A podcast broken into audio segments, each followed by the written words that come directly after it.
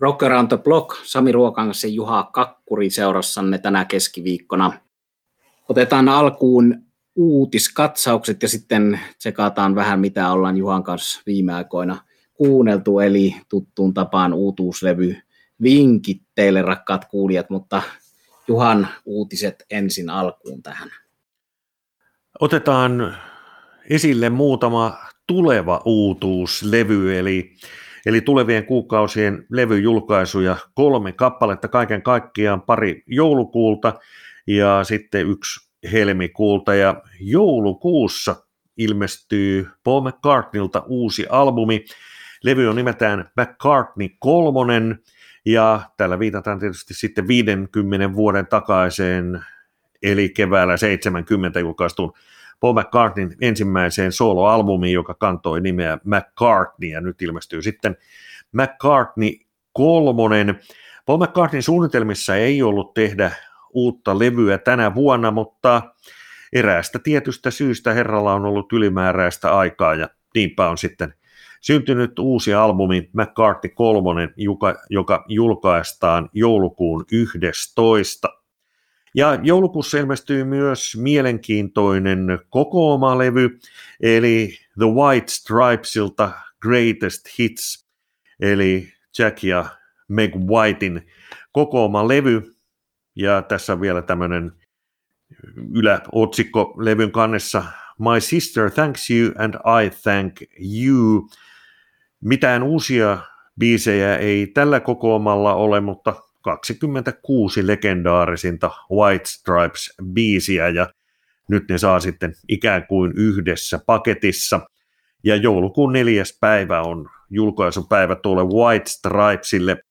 Ja sitten helmikuulle sieltä poiminta Seattlestä kotoisin oleva indie folk bändi Fleet Foxes, joka täällä Suomessakin on saavuttanut aika hyvän jalansijan ja suosiota, julkaisee neljännen studioalbuminsa. Levy on nimeltään Shore, ja siitä on tulossa sitten sekä CD-versio että pari er, erilaista tuplavinyyliversiota. Toisessa vinyyli on musta ja toisessa se on sitten määritelmällä clear, eli onko se nyt sitten kirkasta tai läpinäkyvää, mikä se suomenkielinen nimi onkaan on, mikä hyvänsä, niin pari erilaista tuplavinyyliversiota, ja CD on sitten tulossa Fleet Foxin uudesta studioalbumista levystä nimeltä Shore, ja tuon levyn julkaisupäivä, päivä, jota varmasti moni tämänkin podcastin kuuntelijoista odottaa, on helmikuun viides. Eli lisää mielenkiintoisia levyuutuuksia on tulossa, ja sehän on hyvä juttu, kun on jotain odotettavaa.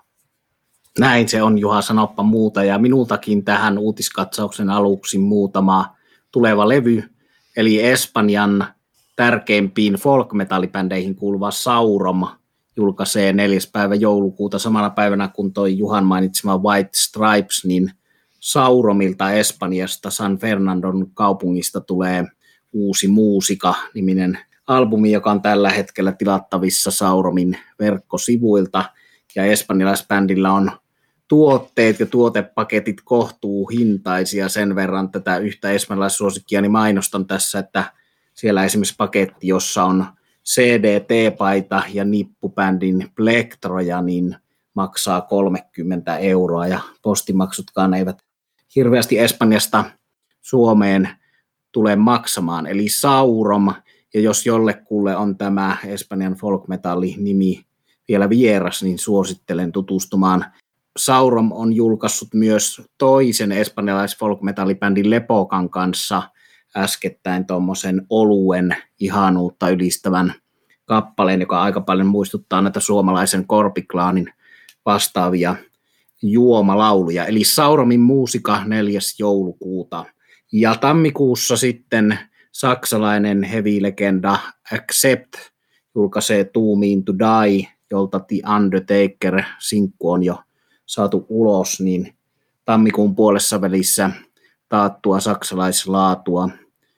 Ja sitten Hard Rock-osastoon liittyy myös se uutinen, joka on tässä tällä viikolla saatu Def Leppardin suunnalta, eli bändi on julkaissut videon, jossa koko bändi kertoo kaikkien jäsenien suusta, että arkistot avautuvat Ja nythän tässä on jo tänä vuonna nähty sitä arkistojen avautumista sikäli, että maaliskuussa ilmestyi toi Years kahteen ensimmäiseen Def Leppardin levyyn ja niiden ympärillä tapahtuneisiin äänitteisiin.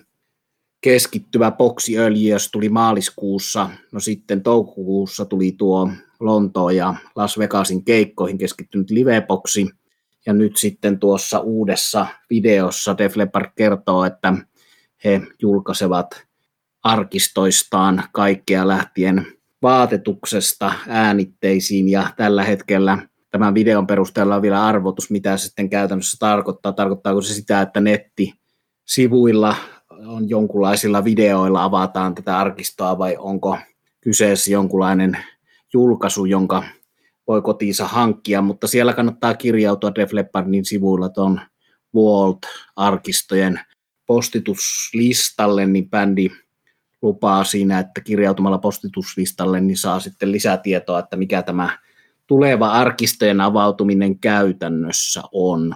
Mutta jatkoa en ole tänä vuonna aikaisemmin auenneille Def Leppardin arkistojulkaisuille.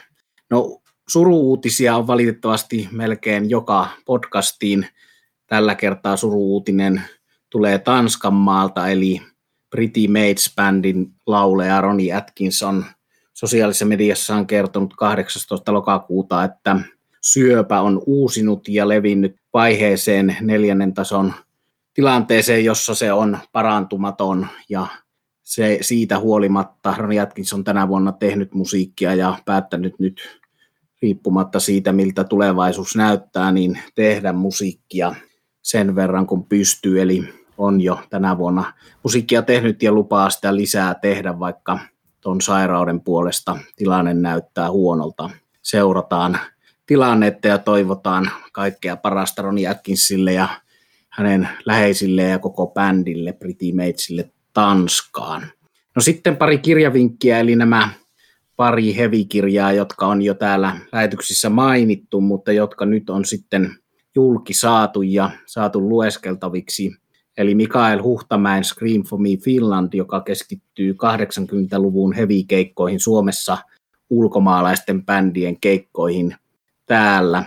Mikael Huhtamäki on tehnyt hyvää työtä ja kiinnostavan kirjan. En ole sitä kokonaan vielä ehtinyt lukemaan, mutta selaillut sieltä täältä näitä keikkoja, joissa olen itse 80-luvulla Deep Purple, David Lee Roth, niitä sieltä niitä aikalaistunnelmia, eli hauska ja monella tavalla kiinnostava kirja, vaikkei olisi siellä vielä kasarilla ollutkaan mukana, niin kuin minä ja Juha olemme olleet. Ja Mikael Huhtamäki on tulossa podcastiimme haastateltavaksi vieraaksi lähitulevaisuudessa.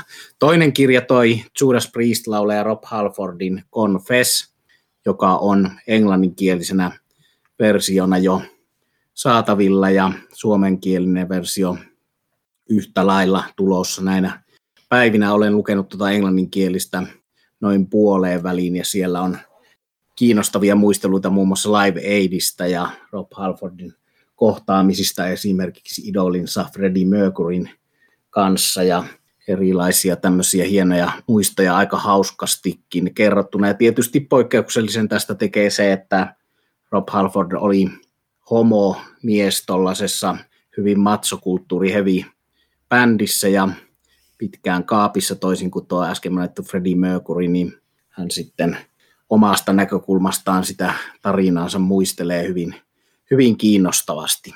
Eli tämmöiset kirjavinkit suosittelen sekä Mikael Huhtamäen Scream for Me Finlandia että Rob Halfordin tunnustuksia elämästään tähän luettavaksi.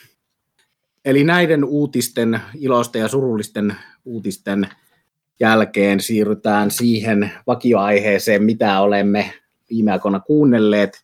Ja veli Juhan uutuus ei ole suuri yllätys kenellekään. se, on, se on näitä vakion nimiä, niin kuin minun omaanikin tämänkertainen, mitä olen kuunnellut. Mutta nyt puheenvuoro Juhalle ja siihen pitkään odotettuun uutuuteen. Joo, ja ennen kuin lähden sitten purkamaan tätä vyyhtiä, että mikä levy ja millaisia ajatuksia, niin voin sanoa, että kun no, levyn olen kuunnellut moneen moneen kertaan jo sen ilmestyttyä, eli levy ilmestyi viime perjantaina ja se on nyt sitten soinut kotona melkeinpä tauotta, ja tänään kuuntelin sen sitten tällaisesta podcastin tekijän näkökulmasta, ja voin sanoa, että kun tein muistiinpanoja, niin minua rupesi pikkuhiljaa ottamaan päähän. Miksi? Miksi? Niin se selviää tässä matkan varrella ja, ja, ja millaista tuo ketutus nyt sitten oli. Eli kysymyksessä on Bruce Springsteenin uusi albumi A Letter to You ja pitkästä pitkästä aikaa vuosien tauon jälkeen mukana on sitten myös tuo hänen vakkaribändinsä E Street Band, eli tuollaiseen perus Bruce Springsteen-meininkiin on levyn myötä palattu. Springsteen hän on viime vuosina ollut hyvin aktiivinen, on ilmestynyt elämänkertakirja, siihen liittyvä kokooma-levy, jossa oli sitten myöskin ennen julkaisematonta hänen nuoruutensa bändien materiaalia. Sitten oli tuo Pesti Broadwaylla ja siihen liittyvä levyjulkaisu. Netflixissä löytyy tuo tuosta Broadwaysta oma ohjelmansa ja tässä on toinen keikkataltiointi. Ja sitten oli tuo Western Stars-albumi, siihen liittyvä leffa ja sitten vielä leffan soundtrack. Ja kun itse olen lukenut kirjat, minulla on nuo levyt ja olin siellä Broadwayllakin katsomassa, niin hienoja kokemuksiahan ne ehdottomasti olivat ja omalta osaltaan tällaisia voisi sanoa niin kuin elämän kohokohtia, mutta sitten pikkuhiljaa on kasvanut minunkin sielussani se tarve kuulla niin kuin tuollaista isoa meininkiä, stadion rockia, ja nyt sitä sitten on tarjolla, eli E Street Bandin kanssa livenä studiossa muutamassa päivässä äänitetty albumi A Letter to You, ja se on tosiaan hyvin pitkälti live, jotain tiettyjä kitaroiden päälle äänityksiä levyltä löytyy. Ja vaikka levy onkin julkaistu, tai sanotaan pistetty purkkiin aika lyhyessä ajassa, niin mikään tuollainen hätäinen setti kysymyksessä ei kuitenkaan ole. Eli kysymys ei ole siitä, että olisi nyt vaan haluttu tehdä jotain ja, ja pistää se nopeasti purkkiin, vaan tulos on erinomainen ja käyn tässä nyt sitten vähän tätä levyä läpi. Se alkaa hitaalla kappaleella. Biisi on nimeltään One Minute You're Here. Sen jälkeen kakkoskappaleena on vuorossa Letter to You, joka onkin sitten jo tuollaista E Street Band rockia. Ja tuo kyseinen kappalehan on myös se ensimmäinen sitaateessa julkaisu tältä kyseiseltä levyltä. Ja tästä sitten meno paranee, Burning Train, uljaat kitarat pistetään vielä lisää niin sanotusti pökköä pesään. Sitten vuorossa todella hieno sävellys ja kappale, jota on jo tuolla erilaisilla Bruce Springsteen keskustelusivuilla kehuttu, eli Janie Needs a Shooter. Ja sitten on vuorossa kappale nimetään Last Man Standing, joka on tuollaista sanotaan niin kuin kevyempää, rockia, sut nopea biisi, mutta, mutta siinä ei niin kuin hirveän rankkoja kitaroita ole.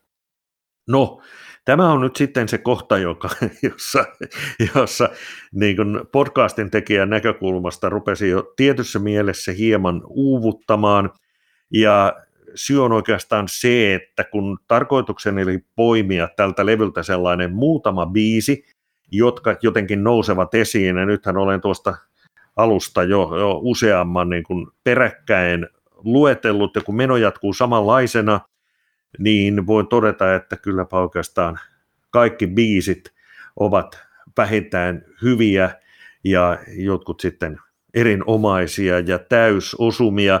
Eli se, mitä yritän nyt tässä sanoa, että kuuntelijan kannaltahan se on aivan ykkösjuttu, kun on saanut kuunneltavakseen aivan loistavan levyn, mutta sitten vähän hankala poimia sieltä mitään, mitään erikseen esille. Ja tässä on mieleeni tullut 80-luvulta Little Stevenin, eli Bruce Springsteenin vakkari kitaristin, no oli ihan monta vuotta siinä välillä pois, mutta joka tapauksessa East Street Bandin kitaristin Little Stevenin sanat näin aikanaan Springsteenistä kertovan dokumentin, jossa Little Steven kommentoi tätä kaverinsa Brusen ja pomonsa The Bossin biisin teko taitoa, eli kun Springsteen saattaa niin kuin muutamassa minuutissa väsätä uuden biisin, kun yksi biisi vielä tarvitaan, ja Little Steven tuossa dokkarissa sanoi, että silloin melkein tekisi mieli tappaa koko, tappaa koko kaveri, eli, eli positiivisessa mielessä tästä oli niin kuin erittäin hankala nostaa mitään esille, koska hyviä biisejä on paljon, House of a Thousand Guitars, Rainmaker, niin edelleen, niin edelleen, eli huh, huh. erinomainen paketti teillä keksi okay. hirveästi sanottavaa, mutta, mutta se ehdottomasti voin sanoa, että tämä on todella suositeltava levy ja tarjoaa sitä sieluni kaipaamaa stadion rockia. Nyt tähän osaan yksi on tullut jo vastaus, eli levy on julkistettu.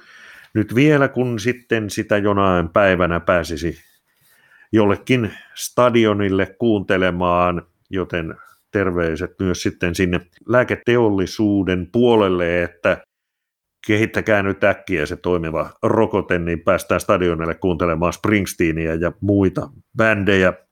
Happi alkaa, happi alkaa loppua, mutta Bruce Springsteen and Letter to You useamman kuuntelukerran jälkeen saa kyllä erinomaiset pisteet allekirjoittaneelta. Vahva suositus. Vaikka tämä vuosi ei monelta osin ole ollut ihan parhaita vuosia tässä historiassa ja omassa elämässä, mutta sitten toisaalta tässä täytyy huomata se, että on saatu uudet albumit Dylanilta ja Springsteenilta ja Deep Purpleilta ja Stonesiltakin saatiin yksittäinen biisi, että jotakin hyvääkin, ei pelkästään huonoa musiikkipuolella, myös jotakin hyvääkin. Ja yksi niistä hyvistä asioista on tämä Juhan Springsteeniin liittyvä julkaisu, joka on siis pitkään odotettu Tin Lisin 50-vuotis juhlaboksi Rock Legends. Ja se liittyy Springsteeniin sikäli, että minullekin oli yllätys se, kuinka paljon 70-luvulla on brittimediassa spekuloitu tätä Tin Lisin ja Phil Lynottin ja Springsteenin välistä yhtäläisyyttä ja sitä, että kumpi milloinkin on kummalta saanut inspiraatiota ja vaikutteita.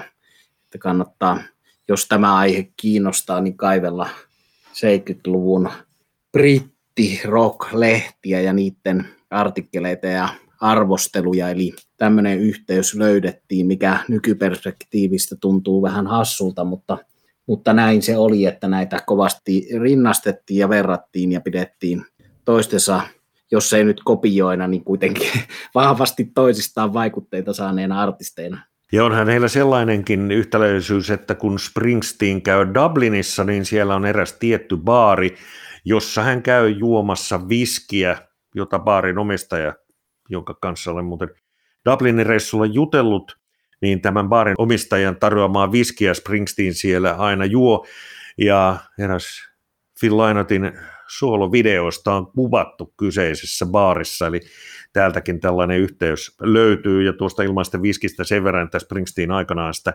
kallista viskiä siellä kävi omaan piikkiinsä juomassa, mutta sitten tämä omistaja on tullut siihen tulokseen, että kannattaa aina pistää ilmainen pullo Bruselle, kun hän baarissa käy, koska se on sitten niin hyvää mainosta. Turistit Suomestakin asti käyvät siellä kumoamassa lasillisen ja fiilistelemässä sitten eräällä tavalla rockhistoriaan liittyvää merkittävää paikkaa, eli tästäkin löytyi tällainen Thin Lizzy Phil Bruce Springsteen yhteys Dublinista. Se on se Whiskey in the Tsar, eli Tinlisin ensimmäinen, ensimmäinen hitti.